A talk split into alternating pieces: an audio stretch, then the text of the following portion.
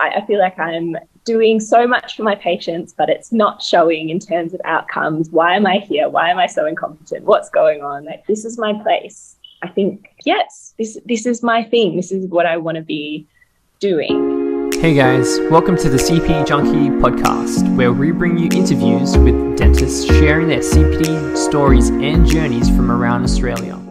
Greetings, CPD Junkie fam. I'm your host, Dr. Laurence Doan, and today we're joined by Dr. Emma Turner. Since having graduated from UWA, she's worked as a house dentist, initially in Melbourne's southeast and more recently in Darwin. Um, in addition to her clinical interest in the management of patients with complex medical needs, craniofacial development abnormalities, dentofacial trauma, and oral pathology, she's passionate about research having spent two months at the University of Utah investigating prenatal therapies for orofacial clefts and having been involved with the molecular profiling of oral potentially malignant diseases or disorders while at UWA. Dr. Emma Turner, welcome to the show. Thanks for having me, Laurence. So, full disclosure to our listeners, I mean, Dr. Emma and I know each other through our ADSA days when I was vice president. She was the convention co convener. So, please forgive me if I'm being a little bit informal, Dr. Emma. So, before we get started, Dr. Emma, tell us about what it's like moving across three states. Oh, I guess I've kind of normalized it now. I, yeah, one of my friends made a joke that I need to change my life every two years, and that's probably not untrue.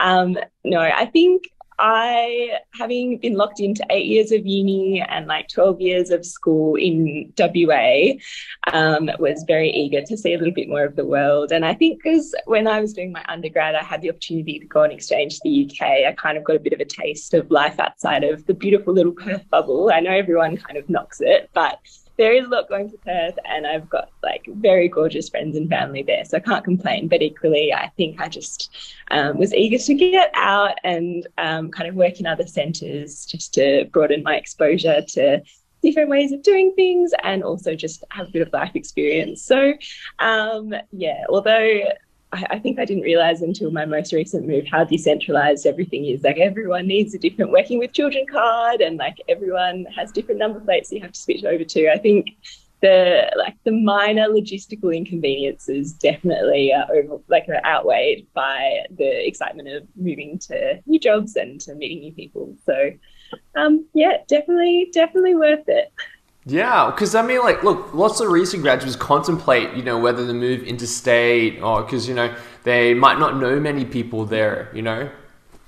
Yeah, oh, I think as well, like the, the ADSA bubble and all the experiences that I'd had working and studying elsewhere have been very um, fundamental in giving me exposure to networks in other cities. So I think everywhere that I've moved, I've had a lovely kind of established network, even if just of a few people, that's made the transition pretty easy. So um, I think as long as you put effort into cultivating your friendships and maintaining connection with people, everyone's super friendly. Like as soon as you kind of pop up in a city, everyone's like, oh, hello, coffee, let's do it.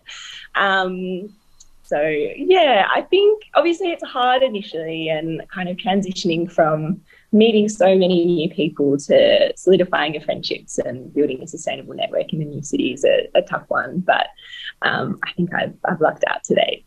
No, that's good. That's good. Nothing like uh, you know losing your splint uh, during the transition or trying to find oh, a medical professional. My article. yeah, yeah, yeah. So we lost the splint, and then we we cast it into the washing machine after my lovely orthodontist colleague offered to make me a hard soft one, and the soft liner warped. But it's okay. I have I've, got a new splint now, so we're in business. So okay, let's let's dive into your CPD dental journey. So you graduate. So what happens when you graduate? Oh, what happens when I graduate? Uh, I frantically threw my life into a suitcase and zoomed across to Melbourne. I think my first job I was incredibly lucky with. So basically, in in my final year, I had been put in touch with who's well, someone that's now one of my best friends, Laura Chen, and she was the the dental reg at Monash at the time. Um, and kind of within a forty five minute conversation with her on the phone in kind of March 2020, in the the midst of lockdown, um, I was pretty sold on this job. And so I was very, very lucky to be given the position because I know it's, it's a bit of a tricky one. Um, and so basically, like, got my life together, moved across to Melbourne, um, did a thousand online mandatory training modules, my goodness, um, and then landed myself um, in this little clinic in Monash. And so, um, for those of you that aren't familiar with uh, the Monash kind of hospital situation. It's a it's a tertiary hospital that has an adult and um, pediatric campus side by side, which was kind of the, the perfect case mix for me. I think I, I, really enjoyed the the combination of the the trauma and the inpatient care and outpatient care and we kind of popped up to theatre and zoomed across to ED when we got calls from them. So the the gig was one in two on call, which during COVID was fine. It was it was actually really good. It gave me a lot of structure and opportunities to learn when I got there. Um, because I think they were they were kind to me. They gave me a couple of days to settle in, and then I was holding the on call phone. Um, and I remember very vividly my first after hours call. um, it was like a six monther that had a dentoalveolar fracture and kind of buck, well, yeah, buccally luxated um, seven one, and had to had to extract that in ED, which was an interesting experience. Um, so I was well and truly thrown in the deep end, but very well supported because we had um, such a well structured setup with input from, so we had four orthodontists, an endodontist that came once a month on a Friday. Um, two training MaxFax regs and also a couple of weekend on call regs that we were always able to talk to. Um, lots of MaxFax consultants and oral med specialists, um, oh my gosh, what have I forgotten? It's terrible. oh, and two prosthodontists, um, one of whom has very happily retired now. But um, we were so well supported in our in hours commitments. Um, and John, our dental consultant, who wears the special needs hat there, um, I don't think he sleeps. He's up with the birds, and he, if you, ever had a call, he'd give him a buzz, and then two seconds later, he'd pick up wide awake. Very helpful. Um, so it was kind of this funny mix of being exceptionally well supported by very qualified, very patient and caring people, but then also just like having to navigate hospital land um, with a degree of handover, but I feel like that never fully prepares you for navigating the hospital system. Like I came from UWA, which was a good course, but very much geared towards private practice. Like I did 14 units of crown and bridge when I was there, but didn't do a single completely independent extraction other than on an external rotation that I organized myself. Um, so yeah, going from that to a public hospital job um, was definitely an adjustment. And like, no one tells you how to organize an emergency theatre. Like, how do I call anesthetics? Why do I call anesthetics? What's happening? Like, um, so I think it was it was a very steep learning curve for the first couple of months, um, but settled in in no time. And the, the, the, first, so I was contracted for one year and then you reapply to stay on as the dental reg for the second year. And I didn't have a doubt in my mind that that was the best decision for me because the, the team and the scope and the variety and the learning was just exactly what I was yearning for when I finished. So I don't know if that answers your question, but um, yeah, it was, it was a really, really amazing first year out, I think. Yeah, I mean, let, us unpack that a little bit. Obviously, so you said you've got this this access to a lot of different specialists that are both dentally and non-dentally related. But like, I mean, if you're working there, you know, do you have a senior clinician that's, uh, you know, um, that you're working alongside who's also a dentist, or you know, when you're at emergency, you know, are you going in there by yourself, or you, you know, there's another specialist there that's working with you? Yeah, no, no. When we pop by ED, we take our little toolbox, little mirror, little torch, off we go. Um, Some things yeah, don't change at so, dental school, hey? no, exactly. You've got to have that tackle box. Um, yeah, so our consultant was always on call to support us, and we had to, in theory, run all of our decisions by him if we wanted to admit someone to the hospital um, or if we wanted to take a patient to theatre. Um, but whenever, because oh, we're just so lucky to be supported by all the other medical teams as well. Like by the end of my two years, I it was just it was so hard to leave because you just you go to ED and you're like, oh my gosh, hi, how are you? Right, I'll see your patient, and then you're like, okay, yes, IV, Ben Pen, and Metro, please. It's our running joke that that's all we know how to say. Um, absolutely not true. We're, we we have good antimicrobial stewardship, but um, yeah. Um, all the, the medical teams have to provide advice. There are so many people that you interact with along the way that provide guidance and um, yeah. So I mean, there was not necessarily always someone physically there with us, but um, our so our manager Sam Bailey is the most beautiful person, and she was kind of like the the mother hen and matriarch of that service. Um, and so, if there was no one physically there that was kind of a trained specialist in that area, she would, because she'd been there for 12 years and she ran a tight ship, she'd just be like, and don't worry, like you don't have to do treatment today. We'll rebook with this person. We'll get them in on this day. Um, but in terms of the acute emergency stuff, um, we were really lucky because there was always one fresh grad dentist and then my registrar. So in my first year, I had so one month with my beautiful friend Laura that I was talking about before, and then the rest of the year I spent with Brandon Lim, who is the most exceptional person. He'd come across from the Alfred, so was hospital trained, but also fresh to the Monash job when we started. So um, he was just so approachable, and we were kind of little buddies in it together. So um, he was always there to ask as well with a little bit more experience. So um, yeah, there always always questions that could be asked and people that could help us. Yeah, I mean, the other question is like, you know, people are afraid when you're in the hospital dentist, especially when you're, you know, in such a, you know, specialized kind of like field, right? Yeah. I mean, when people talk about courses, they talk about, you know, just general dentistry, which is like crown mm. bridges, like you said, you know, endo and all that stuff. Like, how do you upskill, you know, in this field? Yeah, so I'd always joke our scope at the hospital kind of starts where the therapeutic guidelines end to an extent. The clown um, book. Yeah, the clown book.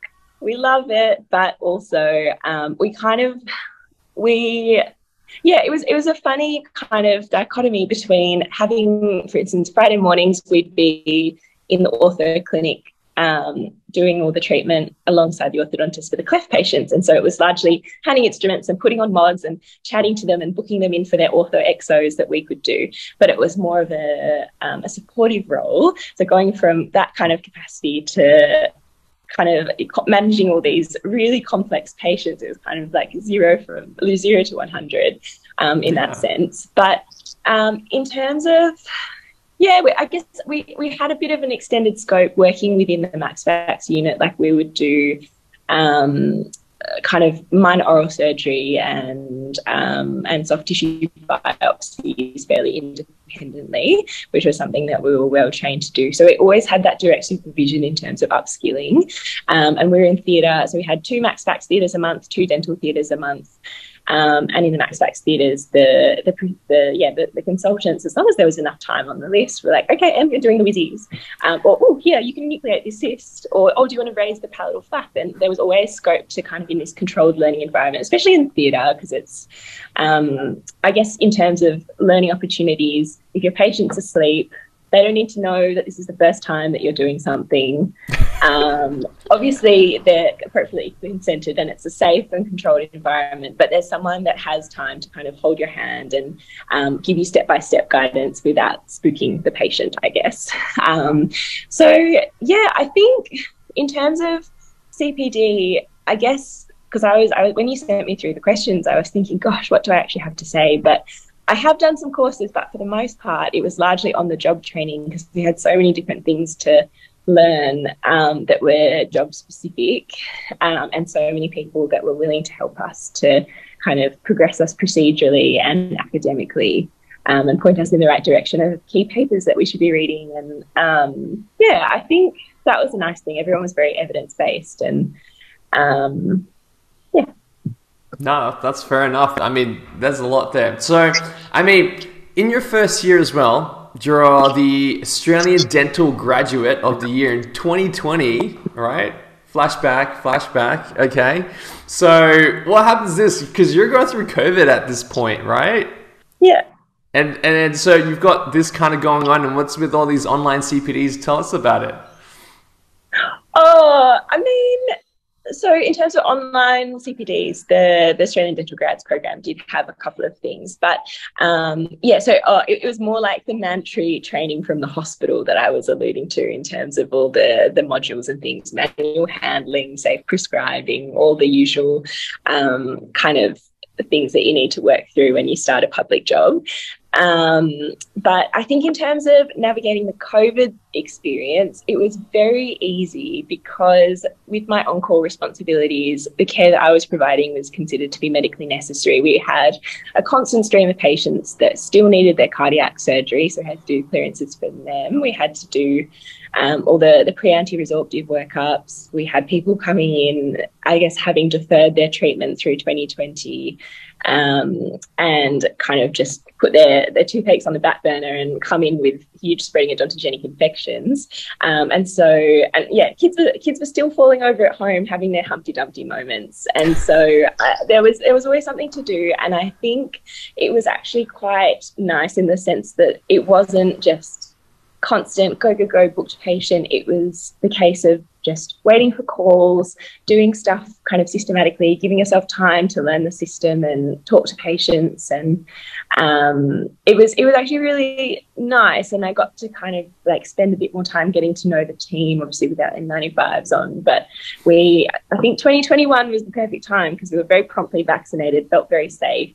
Um, and yeah, it was it was a nice sustainable introduction, and it also meant that with my weekends and after hours on call, I didn't feel like I was missing out on as much socially because I, I had a bit of structure and purpose to go to the hospital. I was like, yes, give me something to do, please.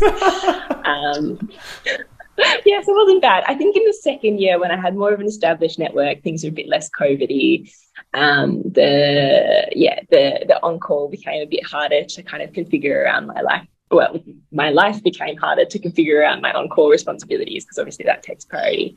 Um, but yeah, the I, I, feel like I didn't feel COVID as much as perhaps perhaps the rest of Melbourne did, and I'm very lucky for that. Um, so it's still, it was yeah. still normal, hey. It, and, not completely normal, but we we had stuff to do, which was good. Yeah. So amongst all of this, you're doing your primaries as well. Yeah. So, so I mean, look, primaries is full on, right? Primaries is full on. You're working like hardcore at this moment. So, tell us how you, you know, prepare it, or how you found the best way to kind of prepare and tackle it. Yeah, you kind of just got to chip away bit by bit. I was very lucky in that I had a group of friends that had done it the year prior. And so they provided me with a bit of guidance in terms of some of the questions that they were asked and their approaches to study. Um, and yeah, thankfully they like they'd done very well, and so I I took their advice very seriously. Um, I think I kind of just microdosed it throughout the year and just listened to their lectures when I could, wrote my notes and read the textbooks when I could. Um, yeah, it was it was a bit of a slow burn, and I kind of just built up my little like subject bibles in terms of answering all the practice questions and um, reading around the topics. And I, yeah, obviously there are some topics that you find intuitively easier than others. I'm a big histology nerd, which I, I think is a bit controversial because I really like the developmental, embryological kind of side of things.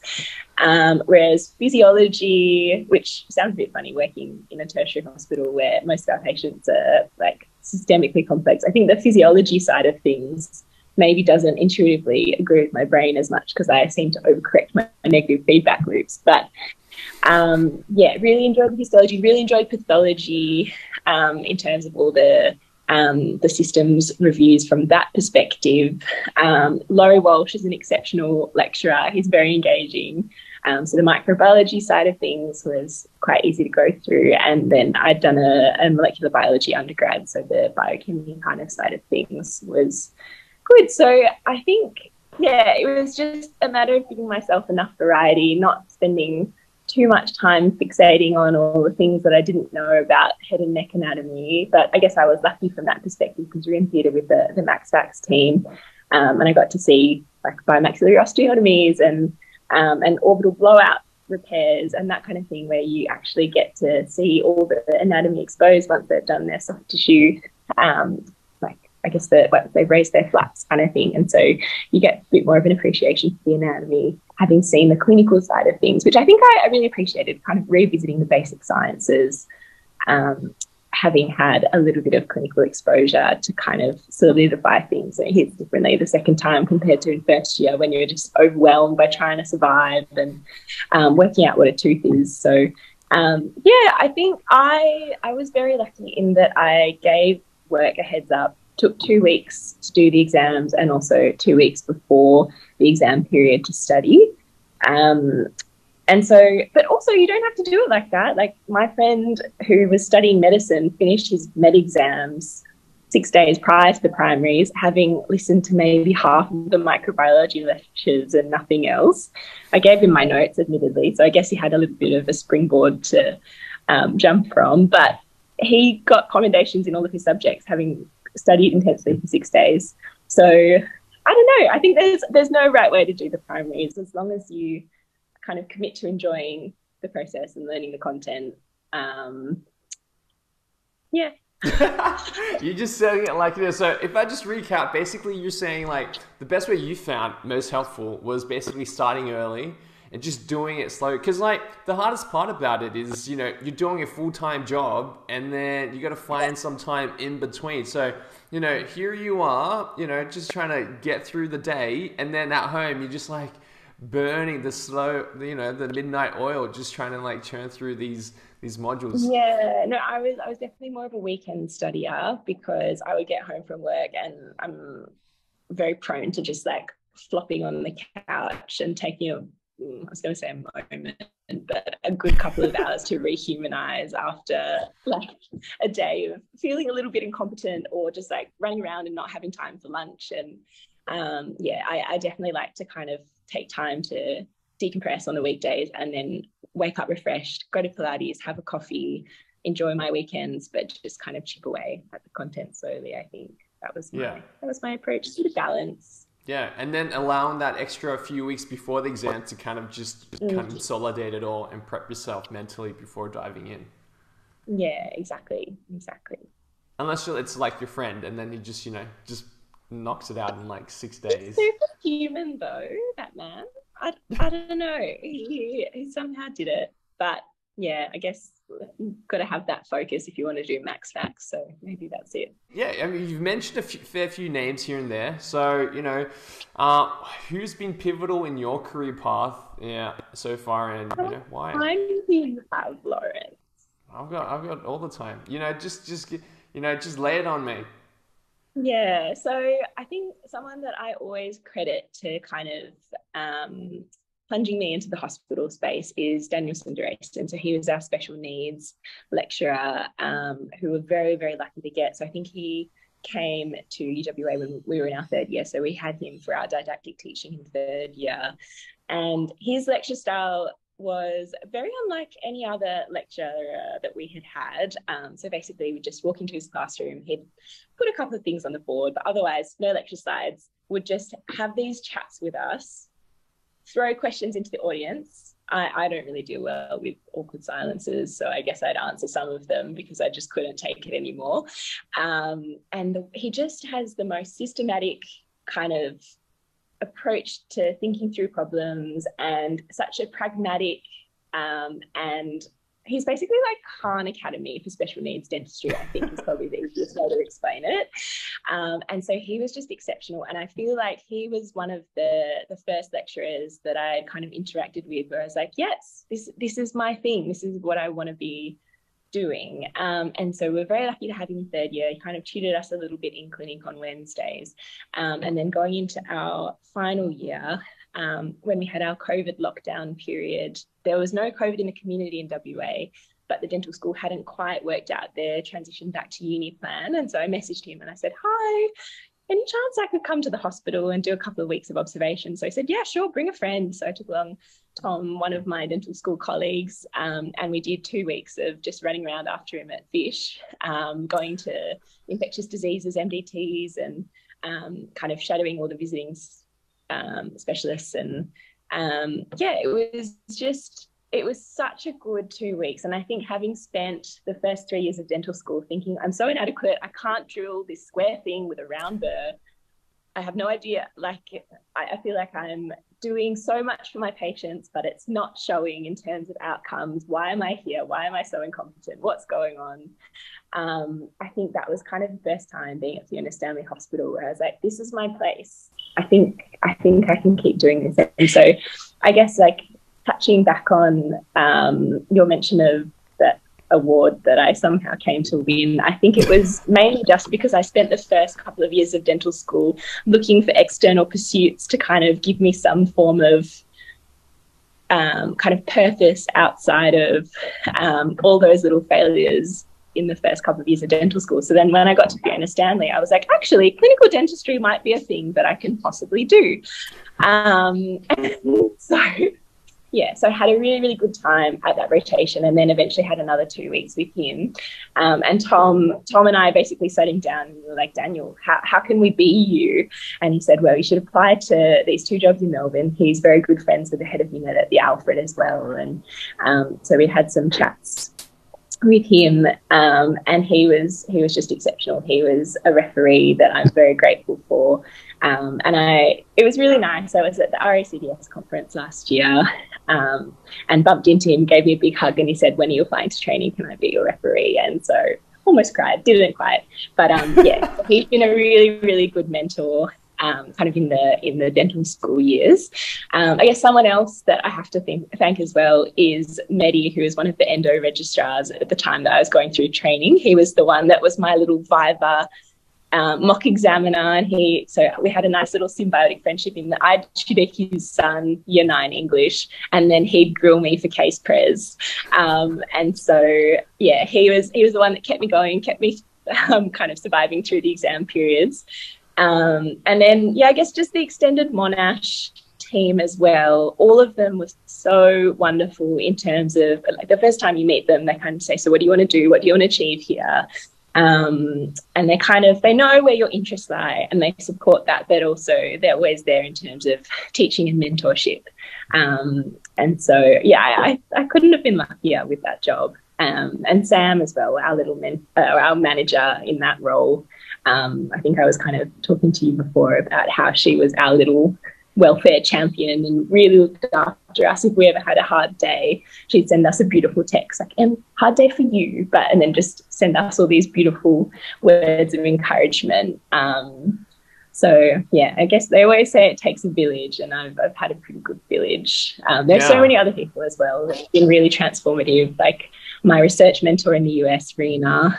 Um, so I met her when I was volunteering at IDR. She was the the keynote speaker at that conference um, because she works in um, basically the, the, prenatal management of clefts is where her current research direction is going. Um, but there's a lot of genetic overlap in terms of hypodontia um, and midline palatal development. And so she kind of began um, working in a slightly different research area. But she is an absolute boss lady. And she gave this talk that was kind of the perfect intersection of my undergraduate research interests in terms of the molecular origins of disease and precision medicine um, and my dental interest in craniofacial development. And so I heard her talk. And then at the end of her talk, she wrapped up by saying, if anyone's interested, um, you can always make contact with me and come and shadow me in the lab.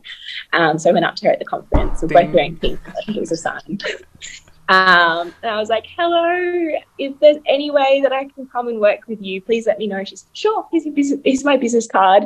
Um, and then I had the most incredible two months with her, and she was such an exceptional mentor in terms of the the scientific side of things, but also just in terms of navigating um, careers as a woman in dentistry, a woman in healthcare. Um, and she she was beautiful. Like she invited us all over for Christmas and was very much our little kind of home away from home as well as being an exceptionally talented clinician scientist. So um, yeah, we've we've still kept in touch every once in a while. She'll give me a ring um, and we'll just talk about how I need to go and move to the US and work at the NIH with her because she's now moved across to DC um, to work as the director of dental and craniofacial with the NIH. So, um, so it's it's something I'd really love to do, but also now that I've kind of um, found my passion and drive within the clinical dental space, I feel like that's something that I'm still kind of working out in terms of relinquishing my my clinical side of my practice. I guess unless I can work within an um, an academic kind of like teaching hospital role, perhaps. But we'll see. That's probably not for a few years yet. Well, I mean, like people would be interested. People want to be interested in, you know, that academic pathway and you know what it would have entailed, or you know, um, how to kind of get into it. And I think you've kind of alluded to it, which is, you know, just attend one of these talks and they may offer offer an opportunity, and then you just got to reach out, and then you just got to follow through with everything else that kind of follows. Yeah, exactly. Like, I think if you find the right mentor that's passionate about sharing in their success and building a strong community of like minded professionals or researchers, um, if you're asking the right people, they'll inevitably say, Yes, we'll make this happen. We see the potential in your kind of your application or in your um, your approach to dentistry or to research and if you resonate with these people deeply enough you're probably going to get the answer that you want. You're probably going to be able to get into these opportunities. So, um, yeah, it's probably a bit bold of me on reflection to just run up to the keynote speaker. I didn't do it straight away. But um, was just so approachable. And I, I feel like that's also what I hope to achieve as a mentor within dentistry. Like I've got a bit of teaching through the hospital, which is really lovely because we've got the JCU students up here. So on a Tuesday, they'll come through um, and I'll kind of grill them in the, the same way that Daniel used to grill us and just be like, okay, so what's the significance of this medication and what would you consider from this? And I think they kind of squirm a little bit, but I, I think they like it. Um, so I think just in terms of mentorship and supporting the next generation of dentists, I tend to gravitate towards people that share my philosophy in terms of wanting to channel a little bit of their learning into um, supporting the, the upcoming generation of dentists, I guess. Um, and it's also really nice from my perspective to be like, hey, I've actually learned something over the last two years. Let me share it with you. so, um, yeah. exactly. So, yeah, I think if you, get good vibes from these people um, and they're warm and approachable, that's the kind of day to day mentorship that you want anyway. Like if you run into a problem in the lab or in the clinic, you want someone that you feel like you can ask questions. And so I was, yeah, very lucky to have found that in Rena and in my other clinical mentors as well. Mm. But I mean, like, let's say if I don't do, I, have you know been doing clinical dentistry. I don't have any research papers or anything behind me at the moment, but I want to kind of dive into it a little bit. And how would you go about doing it? Would you say you know reach out to you know your universities? Um, back then and then just kind of see if you can dive in somewhere? Is that how would you do yeah, it? Yeah, absolutely. Yeah, I've got a couple of friends that are doing that at the moment. Um, they're working with the orthodontics department at UWA, I think, because they're trying to see whether that aligns with their clinical interests as well.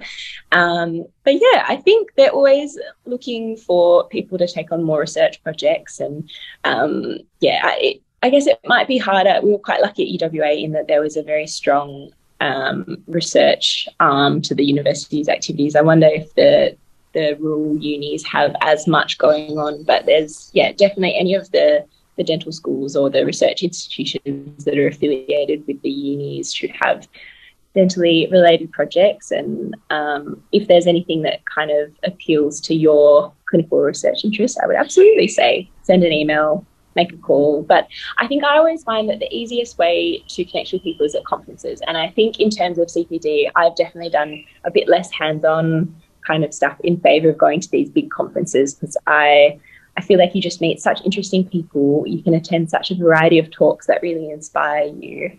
Um, and yeah, I feel like conferences are a good place to make it happen because often they have less formal social events that are a little bit less intimidating um, and everyone's kind of just um, having some nibbles and things and it's it's easier to approach people in that setting.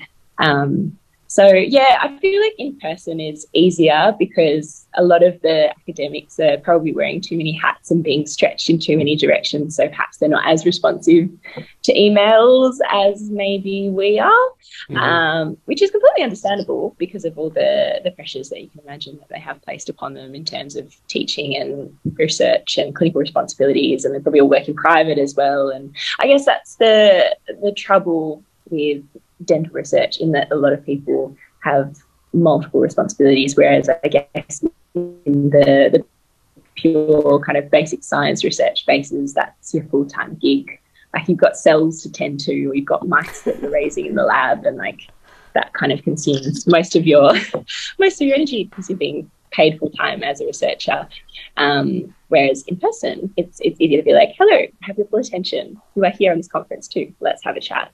So yeah, takes it takes a little bit to kind of hype yourself up, but it's it's definitely worth it in terms of opening doors for yourself if that's what you want to do. If you like this episode, drop a comment below on your favorite part or leave a review. Don't forget to share it with your friends, and we'll see you in the next episode of CPD Junkie Podcast.